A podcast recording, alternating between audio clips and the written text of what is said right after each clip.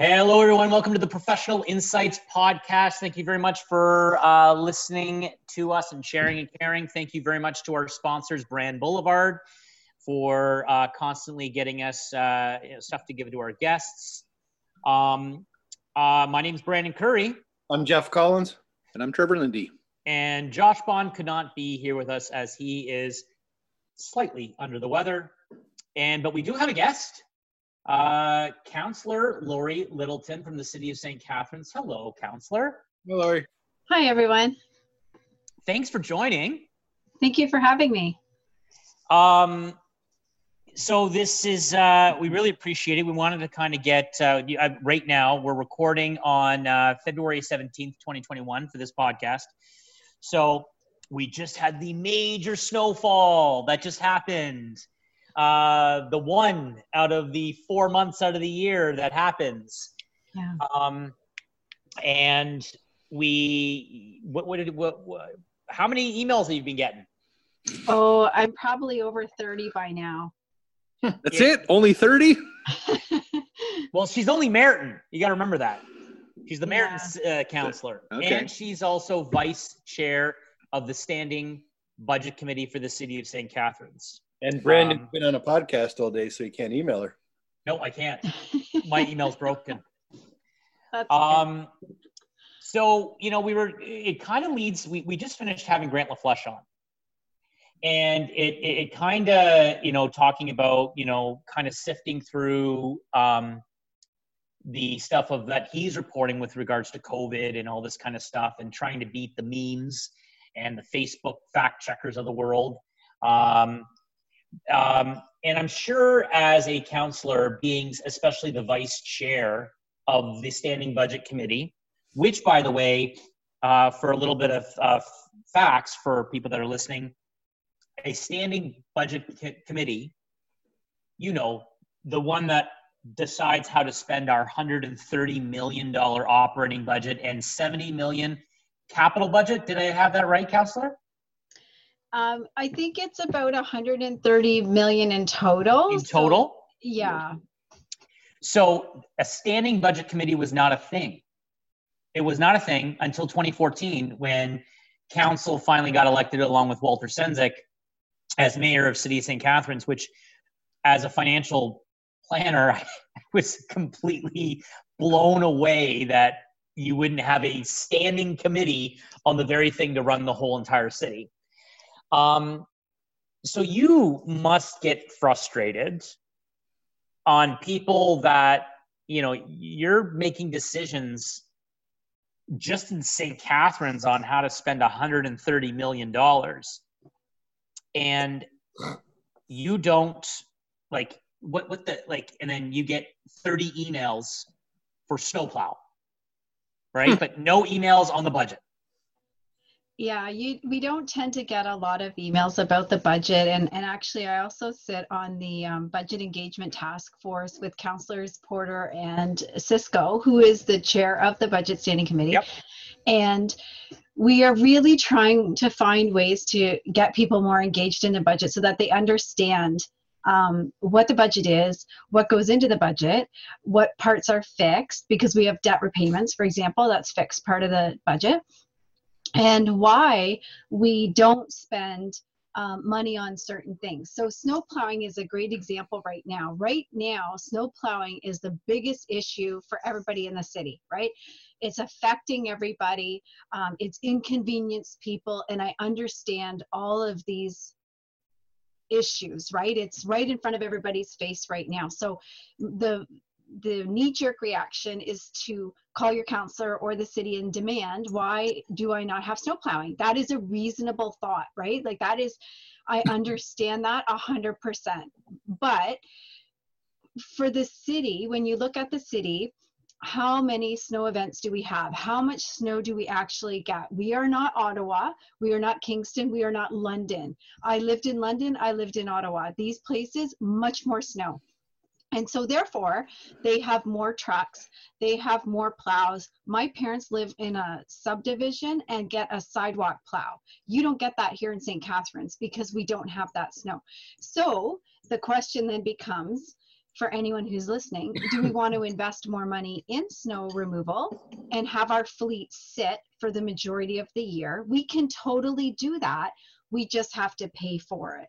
So, what do people want? What's important to them? And it's important if they could take a step back on a day like today because today everybody's really excited right? It's in front of them. It's a, it's inconvenienced them. People have missed mm-hmm. appointments. They couldn't get the kids to school yesterday. But we need to look at it overall. And that's what the budget standing committee does and that's what council is supposed to do. We don't we don't make quick decisions on the budget. It's overall perspective now you were also you're also um, involved with measures. You're part of council that makes decisions on measures on on not necessarily section 22 orders because that's dr Hirji that makes those decisions but on covid-19 protocols and you know i just saw like st Catharines passed passed a resolu- resolution and it just passed also at the niagara region about extra sick days right? Um, that was passed but you guys passed a motion about a, mo- a couple weeks ago on that um, and I guess what we touched on with Grant is the visceral hate that you sometimes get as a counselor. Um, and you all, in, in, in part of your life as well, you, you were um, a journalist of some sort, like as well, like you, you, was a journalist for a paper or, okay, for which paper? The Standard. Okay. So, but it wasn't in Ottawa or London, anywhere else. It was just the standard. No, I also worked in Brantford and, and Niagara yes. Falls. Mm-hmm. Okay, yeah, I knew there was other cities besides St. Catharines. Mm-hmm. And have you seen as a now being a for uh, being a I wouldn't say for because you do still write, um, but being a journalist previous to becoming a counselor and having to report some pretty hard truths. Have you seen the visceral hate, I guess, for lack of a better description, um, ramp up, or or and has it has that been amplified because of COVID, or has that just been a consistent? And then this is just an uptick, and it's just kind of like opening up the the the wounds, so to speak. I think, to be honest, after the election of President Trump, it seemed to give license to anybody who thought maybe I should keep myself in check on a number of issues, um, the ability now to just unleash. And there seemed to be a, an acceptance of it in, especially stateside, because they elected that guy to be the president. Um, and it, people knew what he was like, but they still elected him. And I think that we've seen all of the attacks become almost legitimized because of his behavior. This is just my own personal take. It seems to be that that 2016 was the tipping point, and after that, it's been keyboard warriors, you know, unite, and they just. It's awful because when I was a reporter, uh, well, we had the internet. I mean, we've had the internet for quite a while. Um, we didn't have you know we didn't put stories on twitter we didn't do all these things. That that's not part of my job when i was and i left in 2011 so that's for anyone listening that was the time there. So if somebody was upset about something i'd written they would have to call me or write a letter to the editor or they could email me. And so it took a lot more effort and they would have to out themselves because they, i would hear their voice. Uh, you can't send an anonymous letter to the editor it's never been allowed. They will not publish it. Um, so while the newspapers have always gotten interesting, I will say, letters and submissions from members of the public, they would never be printed. But now there's this this wide open net that anybody with a keyboard is free to unleash, and they don't have to say, "I'm Bob who works at XYZ company." Well, it's kind of funny you do say that, which is again I, have mentioned on many podcasts, which is the reason why I deleted my Facebook account. I'm completely off it altogether um, because I, I, pay for my news, um, you know, and uh, that's where I get my news from it. And you know, have there been many missteps based on both levels of government uh, with this whole pandemic? Absolutely. Um, but I'm one to listen to the, the elected leaders and, and bureaucrats of this country on how I make my decisions. That's the way I am. I'm pragmatic, practical. I'm not a sheep. I, I do question, uh, but I question things, I think, in, in a very logical, pragmatic, and practical way. But I do agree with you, and you're not coming at it, just to clarify for any listeners or at all, from a conservative or liberal perspective when you say Donald Trump. You're saying the person. You're not saying Republican versus Democrat because it's on both sides. You must see it from both sides. Um, because whether people like it or not, yes, um, uh, municipal politics are bipartisan, but they're not really. I mean, in some decisions you make being a vice chair of the budget committee, where you have to make tough decisions and, and on, on what to cut. Uh, and in order to keep taxes at, at, at a reasonable level, um, you're not being too liberal enough. You're not being too NDP or enough. And then and then you make a cut, and then you got the conservatives coming at you going, you're not being too fiscally prudent enough, right? So it should be zero increase. Well, I'm sorry, there's something called inflation, and that's actually statistically impossible. But um, but that's for another day. uh, I I am one. I remember when Trump got got elected, and he made a lot of things racist. Like he made a lot of his comments very racist comments, and one of them being immigration, especially when we had the big refugee problem at the Quebec border. And I was always the person uh, among, among every, a lot of people that like to have a discussion about immigration, about refugees, and the economic impact that they have on our communities. Um, because the fact of the matter is, at that time, they weren't going to northern Saskatchewan, they weren't going to northern Ontario or the or, or the Maritimes. They were going to Toronto they were going to Montreal, which is already overcrowded and populated as it is. And these are the type of discussions that I like to have. Um, and the costs associated with transitioning these people into the community because a lot of them English was their second language. But that got completely taken away after Trump. I was branded as, you know, I, I stopped talking because I was branded as being racist or anti immigration which is hilarious because I'm the son of an, immigrant. My dad literally came off the boat. So it's hilarious that I am not anti immigration. I'm not anti refugee. I'm not, because if that was the case, I would not be here in this country. Um, so I completely understand where you're coming from because there's a lot of issues that I just stopped talking about because because of that. You know what I mean? Um, do you see a fix for any of this? Like, do you see what is a potential solution? For any of this? The solution would be for people to to police themselves, right? Um, and just understand. Actually, this is the solution. if anyone could do this, I'm hopping mad. I'm I'm person, and I'm hopping mad about an issue, and I'm gonna take five minutes, and I'm gonna calm down and not put on Facebook what I initially thought. I think if if we did that and dialed it back, and just stop being so emotional all the time and, you know that might have that might help. Because uh, to your point about facebook i have had to leave a facebook group recently because it's just a local facebook group but in that facebook group it just seems that people get egged on. Untruths are reported and then people get upset about that and, and it's not true to begin with.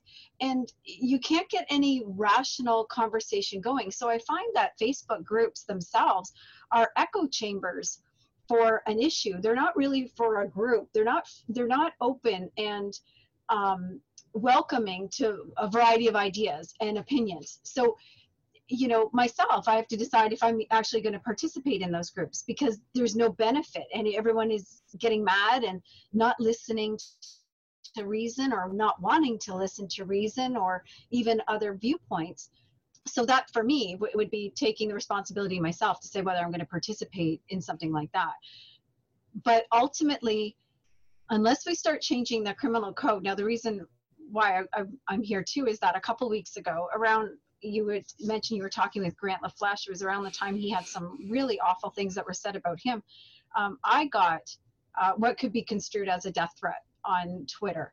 And um, it was completely ridiculous. The tweet had been I was laughing because the kids were home and and I made a joke that you know they were already fighting and it was eight o'clock in the morning and I got to work something like this right just kind of a humorous thing and the person said around along the lines well you know it's kind of your fault you're complicit in this you you're you, whatever it was like you're going to get yours and and uh, your your days are numbered something like this so because of the language that was used I, I had to call the police That after I had consulted with some other people and said, you know, what do we think about this? And they're like, you need to report this. And so there's no need for that. It was completely ridiculous. It, it was a, a joke kind of comment that I had made, but this person clearly is upset about the lockdown and this is the way that they deal with it. And of course, they're anonymous. So I don't know what we do about that. But when I was speaking with the police, they said basically, unless they say, we're going to come and kill you, it's not even considered a death threat. So I, I don't, I, I don't know what the answer is here. Right. No, it, it's it's kind of sad because you know we're we're trying to get a lot of you know facts out and people are are getting grouped into like I you know before I completely deleted Facebook I had to get off of a bunch of groups because to that exact reason I'm like I'm I'm getting I'm getting pulled into this rabbit hole and I'm like, I want nothing to do with it. And you know, being in the same industry that I am, right? However, you're you're on this program for compliance reasons. You're on this program in your capacity as city councilor. I have to make that declaration. Thank you. For the regulators that are out there because we are heavily regulated. Yes. Um, Jeff, regulation is when you have a body that actually penalizes people for saying things. You should, you know, just he does of, have a body that penalizes yeah, yeah, people. Yeah, he's part of that when body. People complain. Yeah, he's part of that body. Yeah, yeah he's he's part of a region. Um, yeah, but absolutely. in all joking aside, we you, we have to we have to publicly state in what capacity we're on this program for. Was that a realtor shot or a builder shot? Realtor uh, shot. It was a realtor shot, not a builder Yeah, shot. no. God, the building industry is heavily regulated. Um, Real estate's not. Come on. Uh, no, there's a couple realtors that we can go on to a, a, on a separate program that I think should not have their licenses based on the last year, but that's something for a completely another day. Um, as you can see, Lori, we completely chirp each other all the time. Usually uh, it's just directed at me, so when it can be diverted elsewhere, You fantastic. usually you take a four week vacation in August. You just couldn't do it this year. Uh, Week, But- month. and, yeah, I know. And According to it- Curry, I take the entire summer off. you pretty much do. I'm like a school pretty, mu- you teacher. Pretty, mu- no, you pretty much do. Oh, now he's Um, taking shots at school teachers. Come on.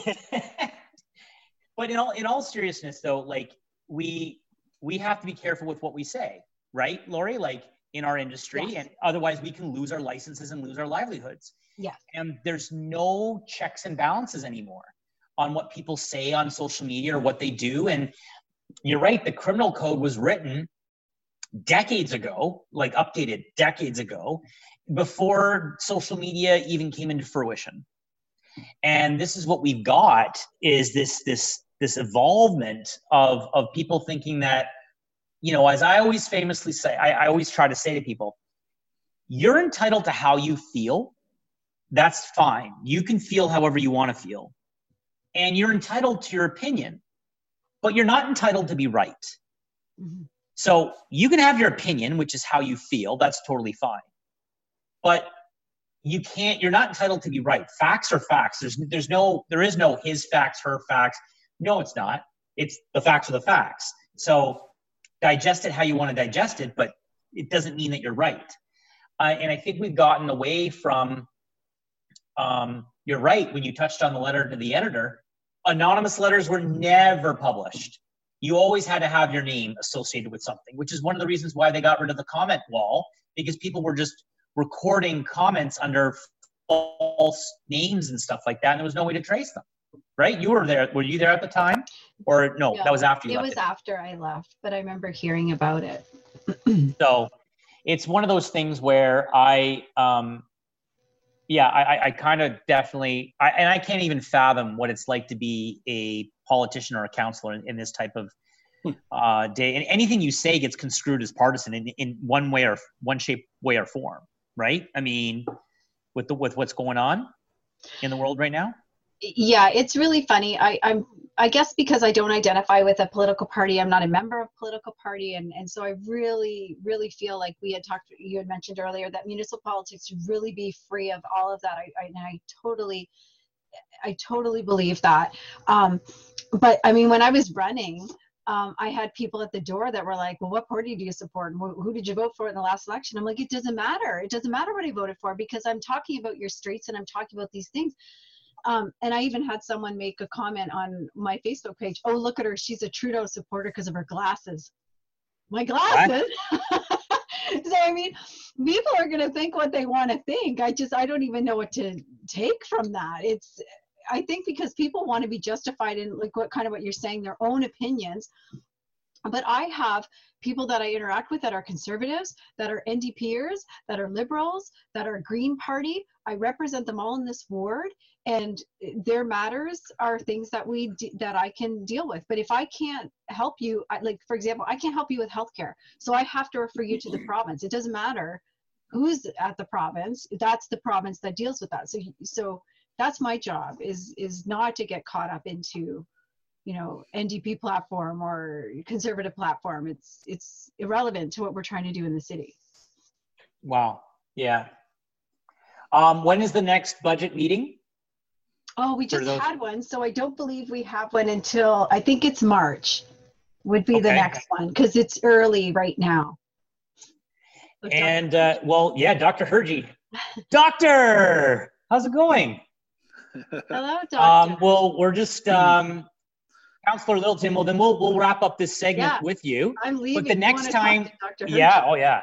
The next time that you're on, though, uh, Councillor, uh, please let us know. Uh, we'd love to have you on as part of an engagement tool for budgets and what have you. Oh, super. Reach out to us. We'll have you on the podcast. We'll have the chair or whomever. Yeah. yeah that Siscoe, Siscoe, guy. That yeah, Councillor Siscoe. Whatever. He's very good. I know. You know, I chirp him big time because I love him. All right. Thank you so much, uh, Thank you Chancellor, for coming on. We really appreciate it. Have yeah, a nice appreciate day, your time. Bye-bye. Bye. Hi, I'm Emily Roger, and I host a leadership show called The Boiling Point with my co host, Dave Vale. Together, we sit down with trailblazing entrepreneurs, thought leaders, and movement makers who are driving meaningful change in our world. The show is all about exploring the lives and perspectives of leaders who are making a difference. Join us for insightful conversations that challenge the status quo, spark new ideas, and inspire you to take action. Find us on Apple, Spotify, YouTube, or at boilingpointpodcast.com. The Podcast Super Friends is a monthly meeting of five podcast producers Hi, I'm Katherine O'Brien from Branch Out Programs in Baton Rouge, Louisiana. I'm John Gay from Jag and Detroit Podcasts. I'm Matt Cundill from the Sound Off Podcast Network. I'm David Yas from Pod 617, the Boston Podcast Network. And I'm Johnny Peterson from Straight Up Podcasts. Together, they form the Podcast Super Friends, an alliance of podcast masterminds sharing best practices, insights, and discussions to help make you a better podcaster. Follow or subscribe to the show on Apple Podcasts, Spotify, Google Podcasts, or at soundoff.network. Hear ye! Hear ye! Produced by Crier Media and distributed by the Sound Off Media Company.